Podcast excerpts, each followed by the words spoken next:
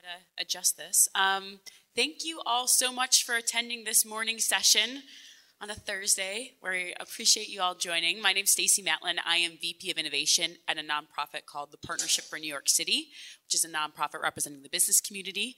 And one of the programs that we run in partnership with the M T A is a program called the Transit Tech Lab, which helps transit agencies in the New York metro region uh, test technologies to solve pressing transit challenges. And today we'll share more insights about that model, how that model could be scaled, not just to New York, but to other places all around the country and world, and also potentially outside of transit. So if you're looking for a new model to understand how to innovate within government, within the public sector, we have some lessons to share with you. Um, we have someone from the M T A, we have someone, two of our alumni companies who will be here as well, so we have both the government and the tech perspective. Um, so before we, we get into this, I just wanna get a sense of who is in the room. So if you are from the private sector, can you raise your hand? Okay. Could you keep your hand up if you work at a startup? Okay, a couple folks, great. If you are from the public sector, can you raise your hand? Can you keep your hand up if you uh, work for a transit agency? Oh, okay, interesting. Um, if you're nonprofit, can you raise your hand? Very few, okay, a couple folks. Academia? Okay, a couple folks. Um, and then anyone else that I'm missing? Nope, got all, all the facts. Okay, great. Well, as mentioned, today we'll be diving into how this model can accelerate change for the public sector, and also how startups and tech companies can test their technologies in real-world environments. Um, we have something for urbanists. If you are urbanists in the room, raise your hands. All of us? No? Okay. Well, we will show how you can uh, use this tool to quickly respond to resident needs. For public sector folks, you can understand how to work and actually do innovation in the public sector. I know that sometimes can be challenging, but we have a model that works. And then for, for private sector folks, also how to work within the public sector. Um, so for today's discussion, I'll let my co-panelists introduce myself. Uh, introduce themselves. I'll share a bit of history and context around the Transit Tech Lab, how the model works, and then we'll get into a thrilling discussion with time at the end for Q and A. So uh, without further ado, I would like to have, I'll start with Mike from the M T A if you want to do an introduction, and we'll go down the path and then we'll go from there. Thank you. Good morning. I'm Mike Wojnar. I'm a Senior Advisor for Innovation and Policy at the M T A. M T A is North America's largest uh, transit system, and hopefully uh, all of you have been to New York a time or two and have some familiarity with, with our system. It's subways, buses, two commuter rail uh, lines, bridges, tunnels, and uh, innovation more and more each day. Hello, everybody. I'm Ken Sills. I'm the C T O and co-founder of a startup called Pretect. We're a Memphis-based startup that delivers predictive diagnostics to heavy, heavy-duty trucks and buses. So effectively, we use machine learning to predict when buses and trucks are going to break down, and we're very happy to be working with New York City Transit um, and have come about that by working with Transit Tech Lab. Cool. And I'm um, Dan Getelman. I was C uh, C T O and co-founder of Remix. We make software for cities to plan, design, um, schedule, and operate their fixed-route transit. And I'm also here representing V I A, who acquired us about two years ago. And come together, we are a leading transit tech platform that does, again, kind of multimodal planning, scheduling, operations for uh, fixed route transit, so normal bus lines, things you might think about as public transit, but also on-demand transit, paratransit, and school bus. Great. And hello again, Stacey Matlin. Still here, V P of Innovation of the Partnership for New York City. So Partnership for New York City, it's a unique organization. It was founded in uh, the seventies by Rockefeller, and we represent the business community. So our members are three hundred plus of the largest employers around the city who represent over a million office workers. And it's very interesting. I'm from Detroit, and I was excited to move to New York and see that the business community really embraces transit. They see that transit is the lifeblood of the city, and the New York economy ecosystem would not function without transit. And it is really refreshing to see embracing of transit by the business community. And so this is so much so that um, when there was a time of crisis in twenty seventeen, Uh, we called it the summer of hell. There was a state of emergency from the governor at the time, and he was looking for new solutions to help modernize the subway system in New York, um, and specifically called on the private sector to understand how private sector resources could help modernize in the public sector. And since our nonprofit, the, the Partnership for New York City, it's our it, within our mission to mobilize private sector resources to make New York the global hub of innovation and commerce. We worked within our membership, and we worked with the M T A to create a public-private partnership called the Transit Innovation Partnership to make New York the global leader in public transit. And so a key program of that public-private partnership is called the Transit Tech Lab, which is a program that operates on an annual basis, and it's a challenge basis. So we start every year, and we ask transit agencies. It started with the M T A. We also work with all of the regional transit agencies in New York. That includes the Port Authority of New York and New Jersey. So, you know, airports, bridges and tunnels that connect New Jersey and, and New York, ports. We work with New Jersey Transit, which is New Jersey's transit system or transit operator. And then we also work with New York City Department of Transportation, which controls the streets, the bus lanes, bike lanes, streetscapes, all of that. And so all of these agencies, we work with them, and we ask not just their leadership, but also their directors, their staff, their operational folks, you know, what is your biggest challenge? What would you like to focus on? How can new technology help your day-to-day role? And from there, we then get all that feedback in, listen to a lot of folks, and then analyze and consolidate that feedback to broad challenge statements. And then it's ultimately up to leadership to select those challenge statements, and they could be anything from how do we make buses go faster in bus lanes? How do we reduce carbon emissions in fleets and facilities? So they're very broad questions, and it's really different from how a traditional government works, where you have a very prescriptive answer and solution, and you do an R F P. This is very broad. We ask a broad question, and from there, we have a, a three-phased iterative testing process. So we go out, ask the question. We then recruit startups from all around the world to apply through an online application and ask them, how do you think you can solve this problem? Just tell us, and, and do it in a, in a short form. From there, uh, agencies can select companies after they hear a pitch presentation. They can select companies to move forward with an eight-week proof of concept. And this proof of concept is really just to test the technology to see, does it work, does it not? Um, and at the end of that eight-week proof of concept, then the third and final phase of this test is a year-long pilot. And that's a really deep dive to understand, does the technology work? Does it work in the context of our system? Is it viable? Is it scalable? Is it uniquely positioned to solve a really critical challenge that the agency faces?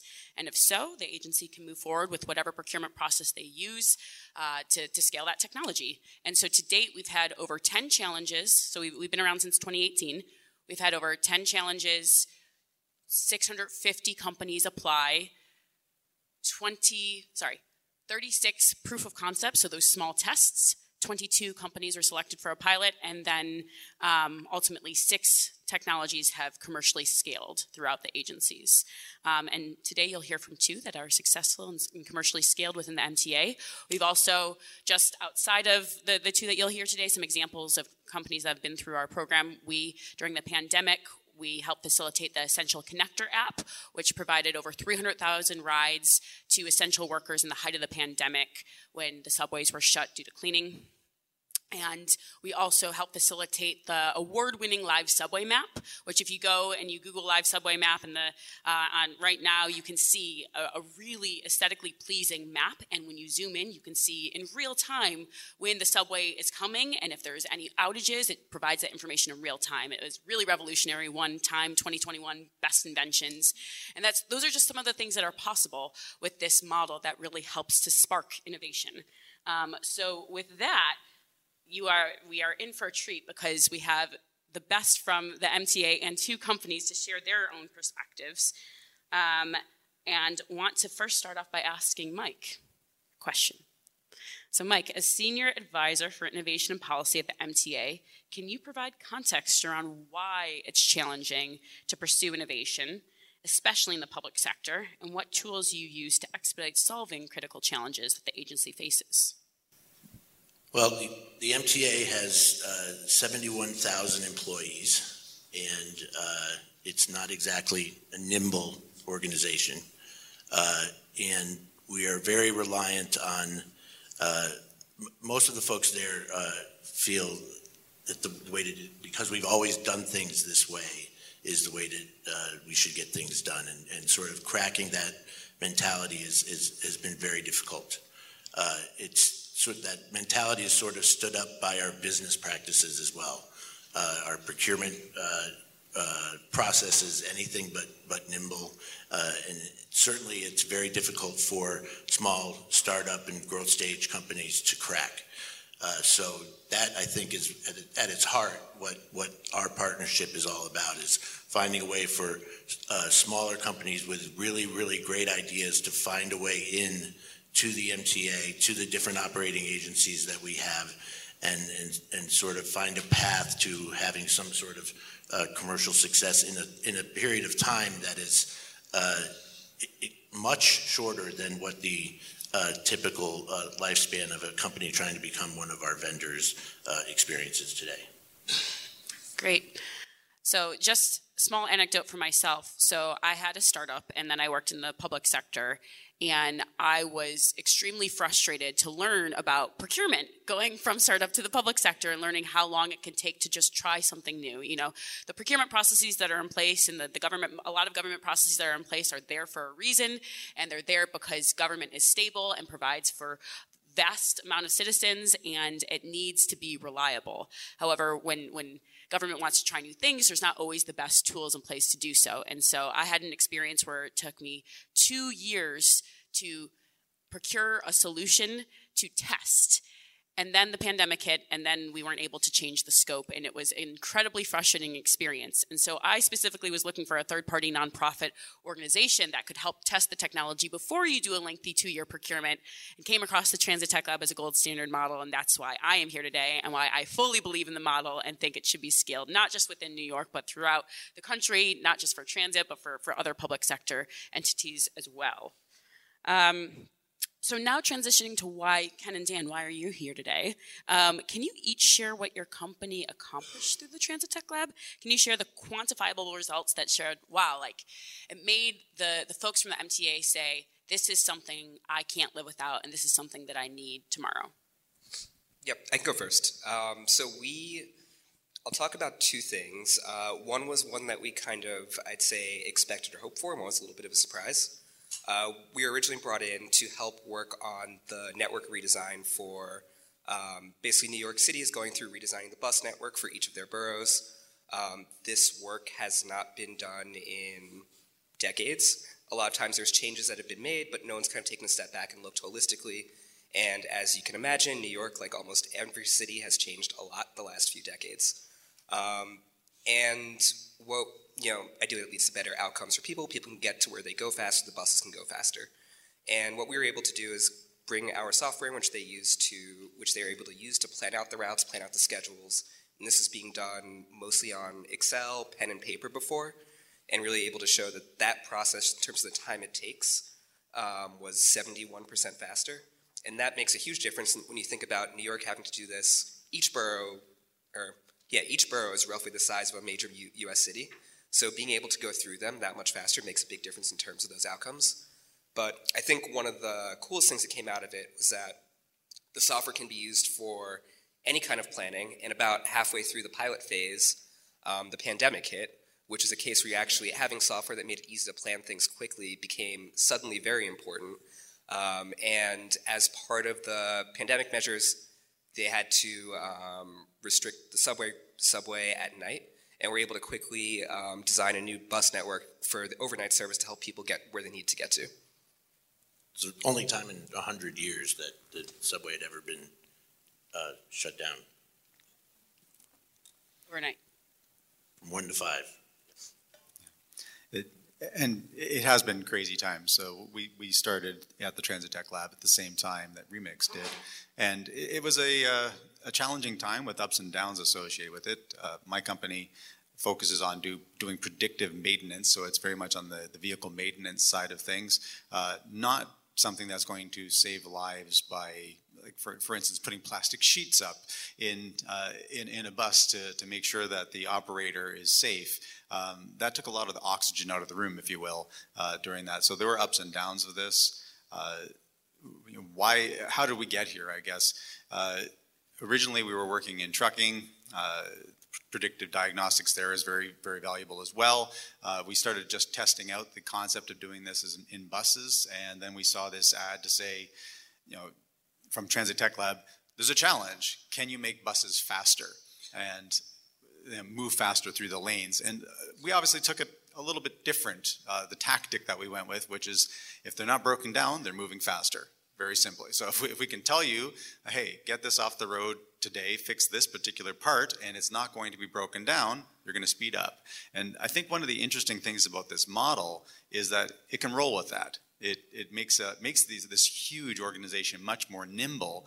Uh, so we were, you know, we, we pitched what we were doing to Transit Tech Lab. They, were, they thought it was interesting enough that we went to like a demo day. And then anyone who was interested, it created a safe space for people within that massive organization to come and kick the tires and just think, well, could this could this be implemented here? And we had a, a great group at reliability-based maintenance at the New York City Transit bus um, come by and just talk to us about this. And they were really intrigued by the idea that this could happen. They would never have taken a chance on us otherwise. There's just no possible way we would have talked to them, let alone had them step up and say, maybe it could work, because the punishment for them, and you hear seventy-one thousand people, but you're you're not hearing the twenty million people that rely on this absolutely essential service. No one wants to be the one who screwed that up. Right? It's too valuable, too important, has to be saved. And so everyone there is a little reluctant to take a chance. This is a great safe space that's created. So that group would come to us and say, hey, I'm willing to give this a chance. And if it doesn't work, failure is an option right now. This is okay. We're allowed to test this out. So it was a great opportunity for us to really come in, talk to them, show them what could be done if they were nimble. Uh, and then there was that eight-week window of a pilot that allowed them to say, well, what if? Uh, it's been very effective. And I think the, the interesting thing, so you both came through the bus challenge, which asked the question, how do we speed up buses? And the solution that a lot of the staff from the M T A originally thought that would make sense was, oh, we need better cameras that can read license plates. So when cars are parked in bus-only lanes, we can identify and ticket them. That was the very obvious solution, and that's the, the main solution that they were thinking of when we think of how do you speed up buses. And these two solutions are not, they, they do not uh, identify, they don't have cameras to identify uh, cars parked. They are thinking about the problem very differently, but still we're able to provide tremendous value to the M T A, not just speeding up buses, but also secondary, tertiary benefits. So much so that in its first year alone, the Transit Tech Lab, M T A leadership said that the Transit Tech Lab saved the M T A ten to twenty million dollars, or there was ten to twenty million dollars in value in its first year alone. And these are two of the major companies that helped create that value. So it really is phenomenal to see how just asking a question and inviting people into the process, that participatory process, can help and can be done in the public sector. Um, so Ken and Dan, I want to um, go back to you again. So as successful alumni of the Transit Tech Lab who has scaled commercial technologies within the M T A, can you share your secret sauce? So the folks who are, the, the, the two folks that are from startups, or, or maybe if there's folks in the room who wants to start a startup and they're, they're thinking about trying to do new technology in government, what led to your success? I'll go first on this one, and it's one word, patience. Uh, I really had to, as a startup, you come in there and you want to disrupt everything. That's just, that's your way of thinking about the universe. Uh, But when you're working with an organization like New York City Transit, uh, you have to be, you, you can't be the blocker. So anytime they open up a door for you, you go through it as quickly as possible and get to the next blocker. But you have to recognize that they're protecting something that's essential. And so you have to be willing to be patient when, when they're working on something, just accept the fact that it's going to take a little bit of extra time. Um, but also, and this is something that Transit Tech Lab was really essential for us, is in building uh, buy-in that's beyond just your user base. So if, if I'm talking to a, a depot manager, someone who actually maintains the bus, they connect with me quickly. They, it's like, oh, I understand what you do. I understand how we're going to save money. I understand how this is going to be more efficient. But they have a whole organization that they have to build around that, that they have to get buy-in from, that has competing priorities. And I felt that Transit Tech Lab was really good at getting executive level buy-in across the organization so that those doors open faster on their side. But yeah, for us, the, the key, it was a long haul. You had to go into it with your eyes wide open saying, we're investing in a long-term solution at a really great organization and building a great, you know, a, a great long-term relationship. So we had to be patient. Yeah, I think definitely agree with patience. It's probably the biggest thing. I think uh, one related thing is persistence. Um, we started Remix in late twenty fourteen. I remember we talked to people at the M T A then. They were like, this would be great. We're using pen and paper. This would be a huge improvement. And as a New Yorker, this is one of my dream agencies to be able to work with. And the timeline of this bus challenge is twenty nineteen, when we first got a pilot. Um, in that time, we started working with a number of other cities, really working to make sure that we developed out the product, that we knew the use cases it worked with. And I think all of that was key so that when the right opportunity came up, when the Transit Tech Lab had this question, we were really well positioned to be able to answer it, and had a much better kind of story to tell, had a better idea of who to engage, what stakeholders might be relevant. Um, I think another piece of that, which I don't know if this is a secret, but uh, I think just really understanding who is involved in making something happen. Um, so to Mike's point, the M T A is a seventy thousand person organization. Your smallest transit agency in the U S is at least dozens of people. Um, I think really understanding who, what those people care about, how they work, how to, how you might be able to help them is really key to, um, to um, be able to have good results, and also being key to being able to convince people that this is something worth taking a risk on. Yeah, the stars have to align. Or then, and so um, it's interesting because I get asked this question all the time, like what makes a, how does a company scale? How do they get a commercial agreement with the M T A? And from that, it's really, the stars really do have to align. Sometimes, you know, you could have a great technology, um, but The the team, like the the folks internally at the agency, they they are not well positioned, or sometimes the team isn't quite right. So it's really the the startup has to be great. They have to be able to tell talk about their value proposition. They have to have compelling technology. The the project manager and the team internally within the agency has to be strong and well connected and be able to navigate internal resources. And three, it must be a priority of executive leadership. So a very interesting thing that happened, but the difference between these two companies. So Pretect just got a commercial procurement this past year in December of uh, twenty twenty-two, or November of twenty twenty-two. They had been solving and working with the M T A for three years. It took them quite a bit of time to actually get a scaled commercial agreement. And that's because the pandemic... Still really fast for the M T A, but... but. um, and that's because at the time, as Ken mentioned, the pandemic was happening. And the M T A was focused on how do we get... protect, how do we protect our essential workers? How do we protect our bus drivers who are... are at risk every day, and they were not necessarily thinking about predictive maintenance as a critical solution. Um, and also there was some changing leadership, so it took a lot of different factors, including a new uh, New York City Transit president, Rich Davey, who came in, he met and he saw what Pretect was doing and said immediately, this is essential, this is critical, this is how we're going to save costs, we're also going to improve our maintenance, we're going to improve our reliability, predictive maintenance is the, the future, and he was able to help expedite uh, the, the agreement. And then with Remix, it was interesting because it very quickly, you know, seventy-one percent faster, seventy-one percent faster than the old method, and then the old method was drawing maps on paper. They digitized it all and were able to do scenario planning within seconds. And because that was such a key value, immediately there's folks from the M T A who were like, I want this now, and were able to commercially scale, and that was pretty quick. How long did it take you? I mean, it was pretty, it was during the pilot phase we started moving towards it. I think maybe, I think it still took a year to get to the contract. I think even that was only because they were doing these network redesigns at that moment is why it was an executive priority.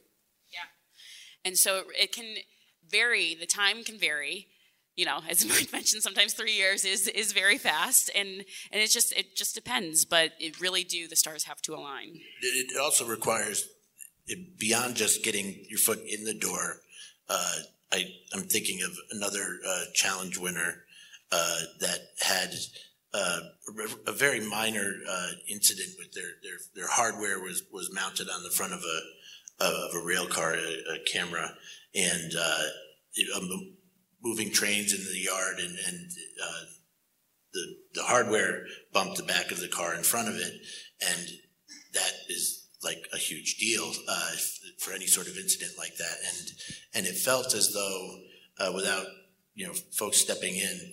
It was myself and a couple others that really wanted folks to know that this is the type of thing, things like this are going to happen when you're trying to use a new product quickly, and that the, you know, there shouldn't be any punishment for the driver, that, you know, it, it was, it was a one-off, you know, event and a one-off technology that we're piloting, and, and, and, you know, to prevent the whole thing from coming to a stop, uh, it took, it took uh, executive level folks to step in and, and protect the integrity of our process.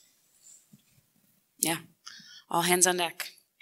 Um, so Ken and Dan, one more question for you. Can you share what benefits you received from the Transit Tech Lab? So how did this help in your overall business development goals with other customers? I can go. I think that um, the M T A is very, very large and very well regarded. Um, I think one of the biggest things is just more visibility and more more credibility. I think even with um, thinking of our initial conversations with M T A, um, agencies want to see that someone else like them has gone through a similar process. Um, they might also think that they were the only one like themselves, but they want to see something that's at least a little bit a little bit similar. I think having that, being able to show that's been proved on a much bigger scale on projects that have more visibility, um, just helps a lot with every conversation that we go into. And really just helps us, the more we have kind of specific examples of where it's used, the more it helps us tell the story of why it's useful versus uh, just being the person who says that they're going to fix all your problems, which, you know, you have dozens of those come in every day. If I could get a nickel for every time I was told, well, if you can make it in New York, um, we probably would never need investment. New Yorkers again. Love that saying. You should write a song like that. Should write a song about it. Uh, But honestly, like the, the credibility that comes with being able to launch even a pilot in New York uh, was transformational to us. We had just launched into municipal transit vertical, uh, having previously been focused primarily on trucking, and all of a sudden, people who would not take our calls before are calling us and saying, we heard you're working with the New York Transit. What's, what's going on? What is this again? Um, and that's... Every step of the way, that's been very helpful for us. So credibility is, is massive, but it's more than that. I actually found that working with the Transit Tech Lab gave us the opportunity to really think deeply, because it was a long process, a long and like detailed process. It gave us a lot of time to think about how do you set up a gold standard process for proving that you make, that you're saving money for the For, for that transit agent, for proving that you are saving them road calls, repeaters, you're cutting down their parts cost. What does that case study look like that you're building? And we really, we had time. Like the first was an eight-week pilot. Like this was the in- initial kicking the tires. And all they did was they handed us a set of data that they already had. It was like, well, here's some sensor data that we, we had kicking around. Uh, we know what happens next. Uh, you don't. Predict the future. If you're if you're so good at this, predict the future. Um, and uh, we had, I think, two weeks to work on that, uh, from just being handed the data to, to getting it back to them with results. And like that was really challenging, but it got us into the next piece, right? Uh, they were spot on. He left that part out. We we did very well. Um, So which is why they kept us around. Uh, but so we got to the next part, and the next part is where we really sat down with with the. the groups that we were working with at New York City Transit Bus, as well as Transit Tech Lab, to design the experiment. What is the next step? How do we how do we prove to you not only that we can take some data out of a file and then, then predict what's going to happen next in terms of failures of those assets, different types of failures of those assets, how can we go from that to something more real? What are the steps towards that? And we crafted what I consider a gold standard solution for being able to prove this out. So we have uh, action and a control group, so a full-on statistical study uh, where we're launching into a depot or a set of depots across a large number of vehicles. We're delivering repair plans to these ones that are getting looked at. We're delivering it to the other one. They're not going to the end user. And we can really compare when you act on this, this is the value you're getting. And when you ignore it, this is the value you're losing. And we've been, so we, we proved out that we could, beyond cutting down road calls and, and repeaters, which are um, breakdowns that have the same cause happen again, uh, which is very common K P I, uh, key performance indicators that are used for depots, uh, those were kind of the obvious things, but we also were able to very cleanly prove out that we saved over forty percent in diagnostic labor time, and surprisingly, over twenty percent in the materials costs for doing repairs, because we were able to diagnose them on the road and show, replace exactly this part, not the parts around it, that part. Um, so we could statistically prove to them what benefit they get. And now we use those results, number one, to get other agencies on board to say, look, we've proven out that we can do this, hitting the ground. Like, it's literally, this is the cost savings as experienced on the shop floor. Uh, so we use it to get in, but we also use the design. So when we're testing it out at a different agency, let's say Denver, we use the same processes that we develop at Transit Tech Lab. So it was very helpful for us organizationally to understand how to, what the process is for going from experimentation to right to the end of the R F P. And that process doesn't exist uh, in, in the typical way that M T A or other agencies do business, where you actually sit down and have conversations with the folks who are on the line. Uh, it, the typical R F I, R F P process does not allow for the type of collaboration that the, the Transit Tech Lab uh, provided. Yeah, and thinking about that replicable process, I know you all are thinking, okay, this is great in New York, whatever, New York can have it all, but what about me in my hometown? How can this process be replicated? And I think there's three key fundamental Uh, aspects of the program that if these three things are in place, the, the model could be replicated. And it starts with the ver- reverse procurement. And that starts with, you know, asking a question, not being very prescriptive about what you're looking for, but asking a broad question, having a framework that is that you work with your legal team and your procurement team and all of the other uh, incredible business functions to make sure that it is uh, legally uh, sound process. But you have a reverse procurement and you ask a question and you invite innovators to help you solve that problem. So being very open with that. Um, the second part is having a safe space to test technology for both uh, the public sector and for a company, and, and having a unique value proposition for both sides. So startups, they get a clear yes or no answer, and they are able to have feedback, direct conversations with their customers, where it's very difficult in the public sector to have that feedback, because there's a lot of fear around, oh, like if there's an open procurement, we might not be able to tell you this because we don't want to give you a competitive advantage. So having that space, safe space for startups. And then from the public sector side, so the model we work where the the proof of concepts and pilots, they're done at no cost to the agency. So this is all done outside of a typical procurement process. So the public sector can test the technologies, understand if it works, understand the pros and cons, and then if there's a solution that works, they can use their existing procurement process, so using all the existing rules.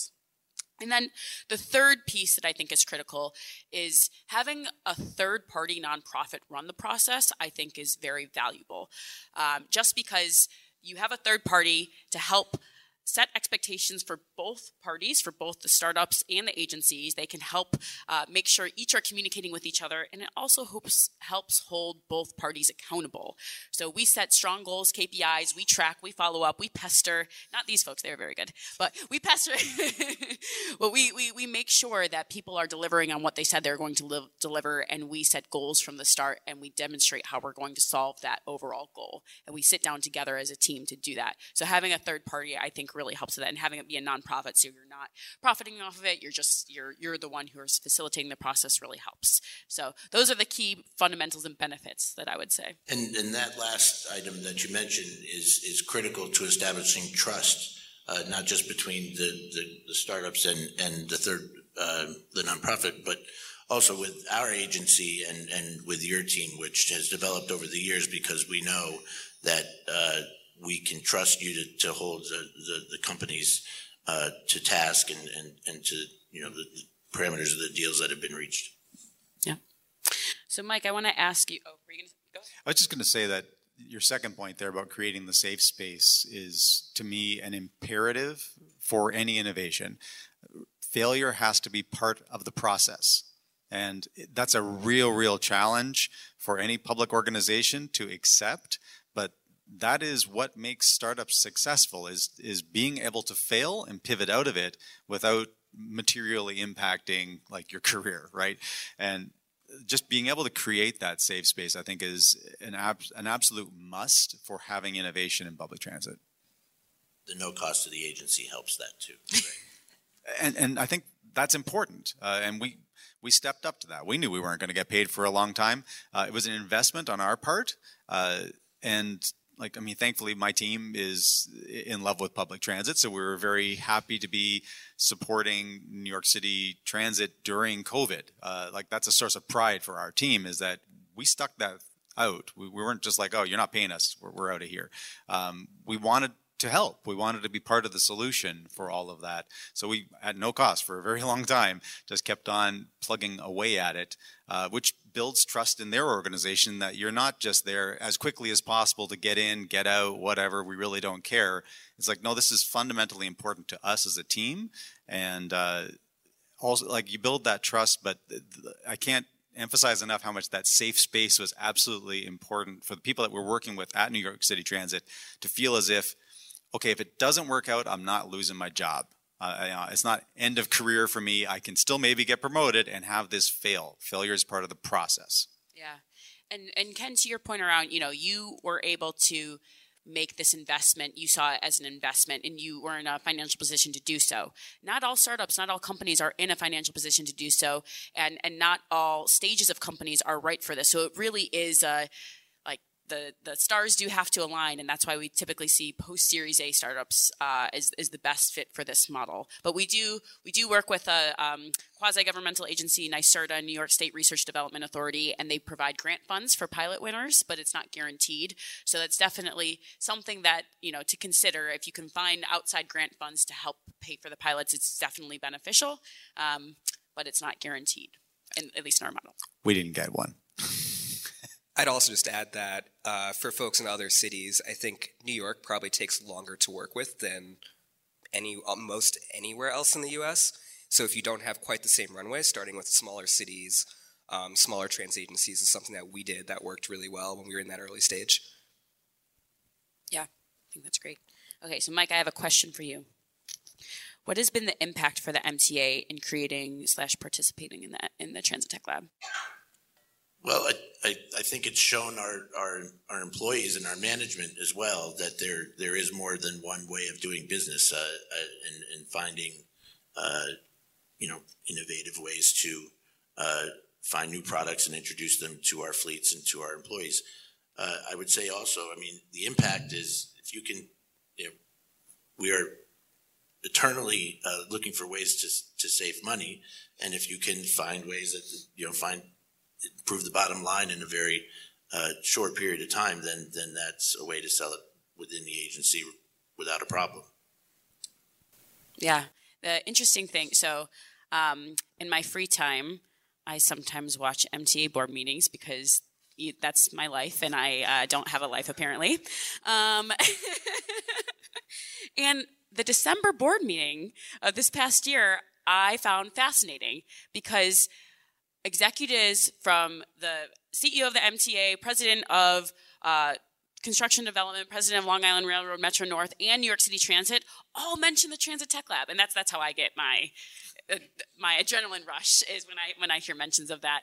Um, and it's fascinating though because they all mention different projects and different ways that the Transit Tech Lab is helping them with the fiscal crisis that is ongoing, this existential crisis tran- transit is having around, you know.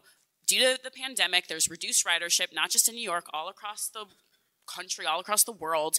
How are we rectifying this? How are we making up uh, the lost revenue? And so there's very real discussions that are having happening in, in New York and around the world around how are we going to, what's the new model for transit?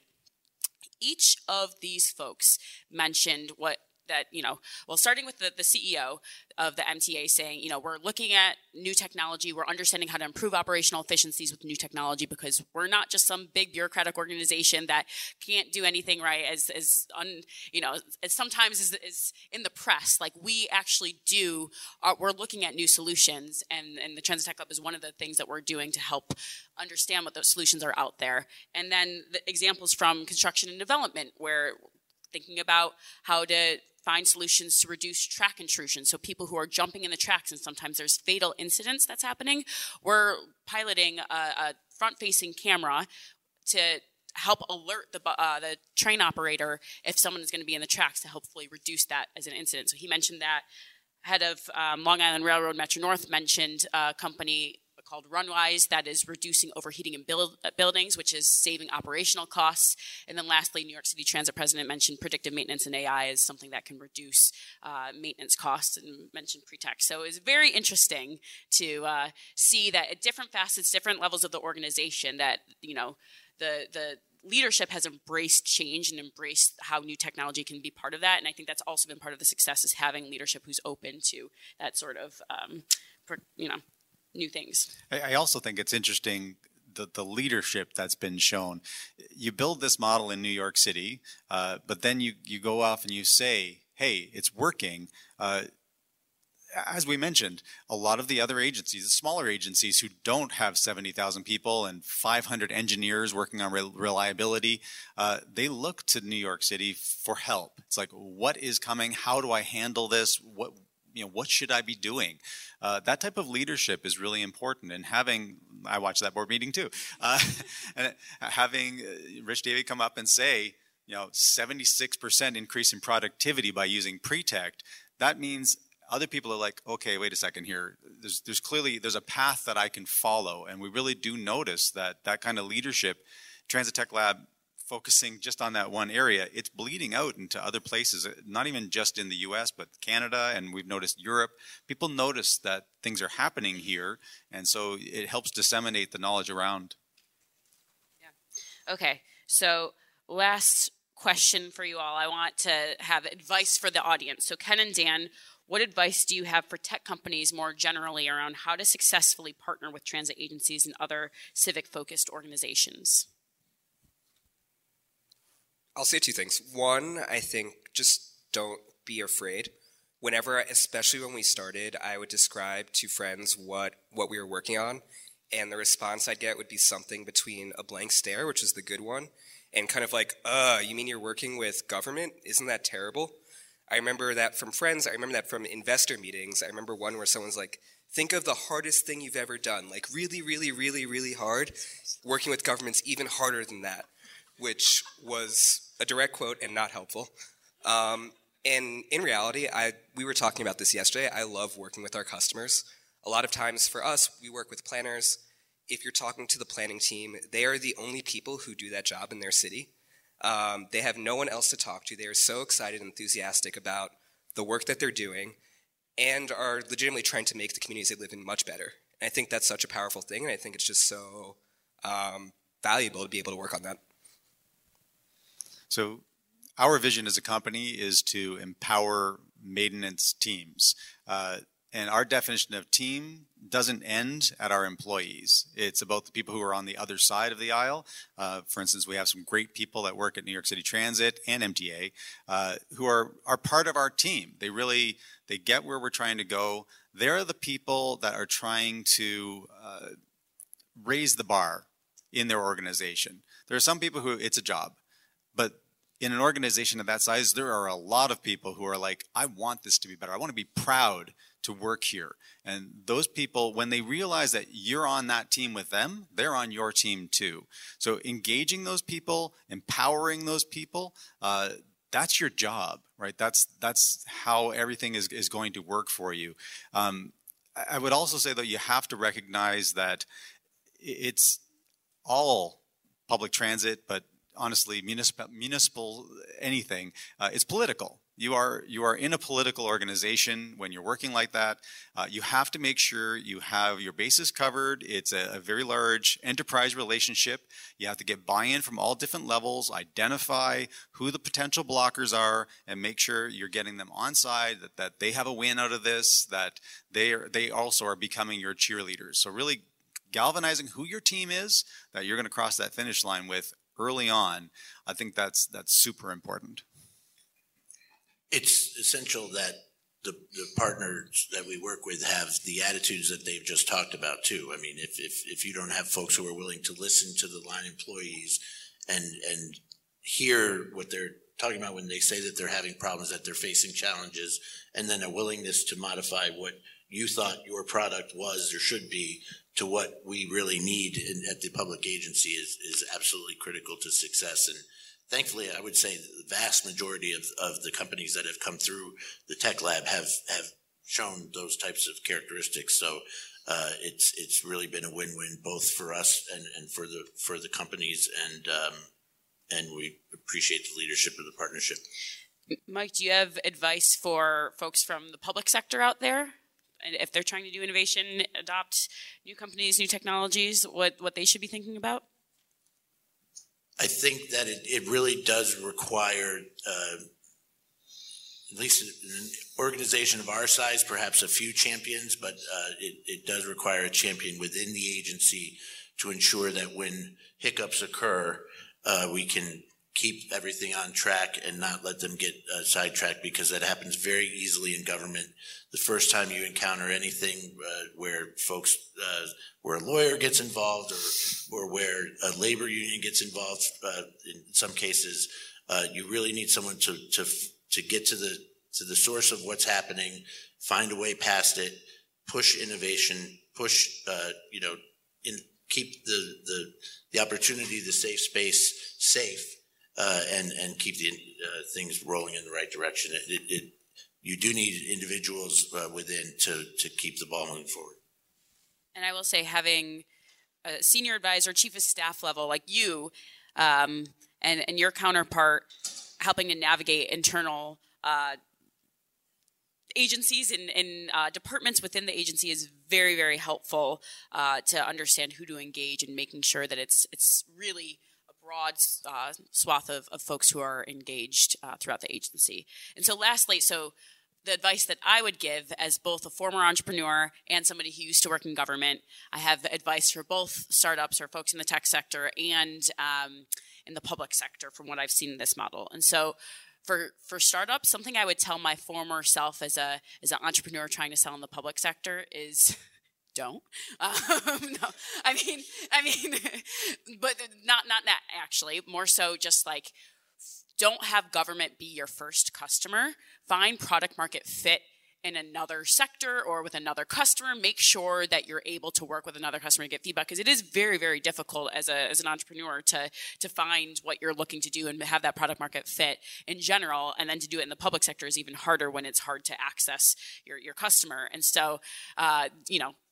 Find product market fit, and also there are entities like the Transit Tech Lab. It's our role to help facilitate those conversations and help startups. So there's, you know, there's things like, I know Urban Movement Labs or Lacey in L A. There's all these regional uh, innovation partnerships that exist throughout the country. So there are similar organizations that where their role is to help connect startups and agencies in the public sector. So, so look for those organizations. And the second piece of advice that's a bit more of a technical piece of advice, but if you're if you're not familiar with the public sector, sometimes um, you know, it can be very challenging to win a, a contract and win an R F P. And oftentimes they're big consulting companies or big firms that know how to fill out the paperwork correctly. So find those organizations. And if you can be a subcontractor to get your foot in the door, that's also a way that you can work with the public sector and understand how it works. It's another piece of advice. And then for the public sector, the one thing I will say is that, you know, there, there are a lot of rules and regulations, and it can be difficult to try to navigate internal processes. But if you can find those one to two people who are in procurement, who are in legal, who can are a bit more open-minded and a bit more flexible, and can, you know, still view the rules as they are, but but have a broader interpretation of those rules. Those are your your friends, and those are the folks that you can really work with to think more creatively about how to maybe do a more uh, open procurement or open uh, innovation. And so finding those folks, and then and then making sure to, to like. build agency within your organization, and and then empower those around you, and, and building those relationships internally, I think, is helpful as well. Um, I just wanted to say I, I disagree with one of these things, okay. which is uh, the don't. And and I've I, I've I've heard this repeatedly, and honestly, but I would give to my former self, it, not, it, not to those it, out here. Investors had the same message for for for me and my co-founder, which is give your head a shake. What are you thinking? The, dumb, dumb, dumb. Don't do that. Uh, but like, there's a there's a long-term investment that we made in New York City, but that doesn't mean that that was the only thing that we were doing at the time, right? We were working with small agencies, and there are a large number of smaller agencies that have one hundred buses. And if you if you choose them well and you captivate someone there, like you get someone C-suite or like a director of bus maintenance for us or something like that, and you really engage them, they are a partner, a development partner. Uh, we really learned a lot from our own local city, right? So uh, Memphis Area Transit Authority. Uh, we were working on trucks. Uh, Gary Rosenfeld, the C E O of that, heard about us because we were in the local news and said, I want that on my buses. And I said, we don't do buses. And he's like, well, you do now. Uh, and I, I didn't think it would work, but he's like, he knew. He had a vision for how this could work in municipal transit, and he's been a champion for us since day one. Small agency, really tight focus, really close link to us. Uh, you can start in in that type of a market. But you found product market fit before you went into transit, right? We did not have product market fit you before didn't. transit. Oh, okay. uh, we had product. You had so, a product that works, though. So, so just to, to, to anyone who is in the startup land here, uh, my background is I was a professor of computational astrophysics, uh, like completely, utterly removed from transit uh, and also utterly removed from business of any sort. Uh, I'm just one of those nerds behind a computer. Um, now, I grew up in, my dad is a fleet maintenance manager in trucking. I grew up in a garage, so I got that portion of it. Um, so I could understand how to move through that, but the business side of it, no clue whatsoever. We did years of R and D and really developed a the techno- technological product, but the actual product of like how to sell, how to support, how to bring it into an organization and get money out of it, uh, no, we, we were not there. We had customers who were paying us, and then we would probably lose those customers. Uh, was the first few years of our business, but the product market fit, where we really started to understand how to put a product in motion and generate income on it and and deliver real R O I, that was municipal transit. That was Memphis. So, so don't shy away from public transit. It's possible. Just find a champion who can really partner with you. I like it. Okay, we have some time for Q and A. Anybody have questions? I think when the model first started, we did, we tried to invite like anybody with an idea, come apply. What we found though is in the first year, we had a company, an incredible company. There were three people and there was just like a like a startup, a very small startup.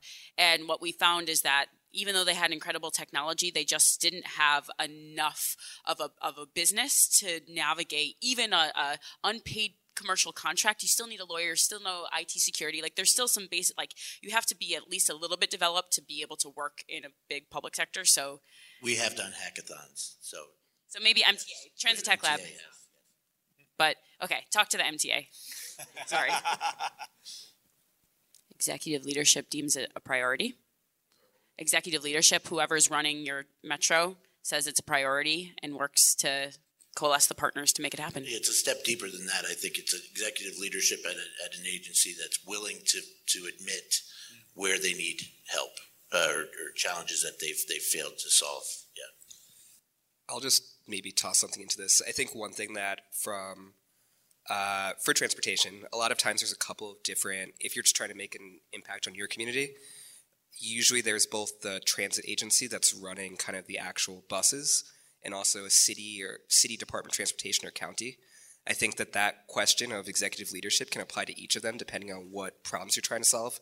So for example, better bike infrastructure is often more of a city or county department of transportation thing. And I think for their executive leadership is important. I think the other thing that can help is uh, political pressure can help make something a priority. I think the summer of hell being in the news is probably like a good example of that in New York. We have different experiences here, so I think it makes sense for both of us to speak to it. But uh, for us, it was really a, a, a long process that had to you had to go through because they didn't like we came in out of the blue. Uh, predictive diagnostics is something that no one had even considered as a thing that they were going to implement. So they really had to start by planning out what is the long-term analysis structure for how we're going to see does this work. Not just does it work, but can it be implemented for positive effect on the floor? Like, you know, how does it impact the organization? So there was a, there was a long process of understanding all those little pieces. Uh, and you want to talk pitfalls? One of like so we work on sensor data that comes off of vehicles. We don't install sensors.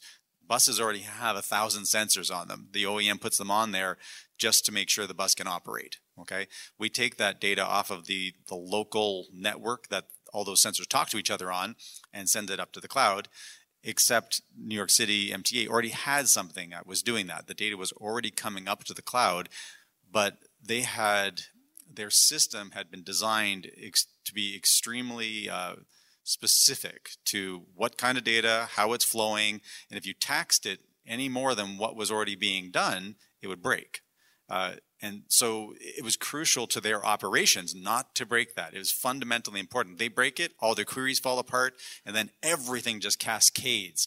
So everyone was very, very scared about making any kind of mistake on that. And so, so it, like the safe space was super, super important. And it took about a year, maybe more, for us to iron out slowly over time how to get that information to stream to us so that we could actually deliver Our, we, we deliver what's called a repair plan. Fix this part in the next X number of days uh, because this is about to happen. And we had to be able to get the data soon enough that we could deliver that repair plan in time that they could just naturally get the bus in and operate on it without it breaking down. That took a lot of planning and effort on the part of M T A I T, their I T department, to make that all flow properly. And like there was a lot of a lot of issues, and sometimes it would go down and then people would be pointing the fingers at the people who were in charge of the pilot saying, you broke everything, right? Uh, but it was it was baby steps and then forward and backward and forward and backward. So there's a lot of pitfalls in that, and you have to be willing to just concede. It's like, this is going to take time. Let's figure it out. We'll work together. We have some expertise. You have some expertise. We'll get to the end. Yeah, for us, I think, maybe there's two things. One, uh, when I think of kind of the change that actually goes into effect that affects riders, a lot of where I think we fit in, and you're, I think you're in a similar bucket, is that we're kind of giving like superpowers to the people who are doing this uh, like on the ground. So we're helping the planners, and they're the ones who actually have to push that change through. I think a lot of the, the challenge can be that people have existing workflows, they have existing things they need to get done. I think that's what the pilot was really, for us, helpful for, and just getting people to make the space and try that out. Again, we were fortunate. There was a big project that had a lot of pressure, and people were like, we have to do this. Um, that's been challenges for us and other pilots, just to, we'll do this, we'll figure it out later. Um, you know, there were things having to do with scaled hour issues. I think the other thing that's, you know, goes back to patience is just there's a lot of uh, paperwork and budgeting and a lot of conversations with people who have maybe not all the information that you have to kind of like piece together to make the commercial piece line up to actually have a contract that they can pay for and that you get paid on. I don't think that that's, there's not one pitfall there. It's just a, a process that takes patience. So we are out of time. We can answer your questions. Oh. We can we can chat afterwards, but uh, we are getting the signal that we're out. So thank you all so much for coming. We appreciate you. Thank you.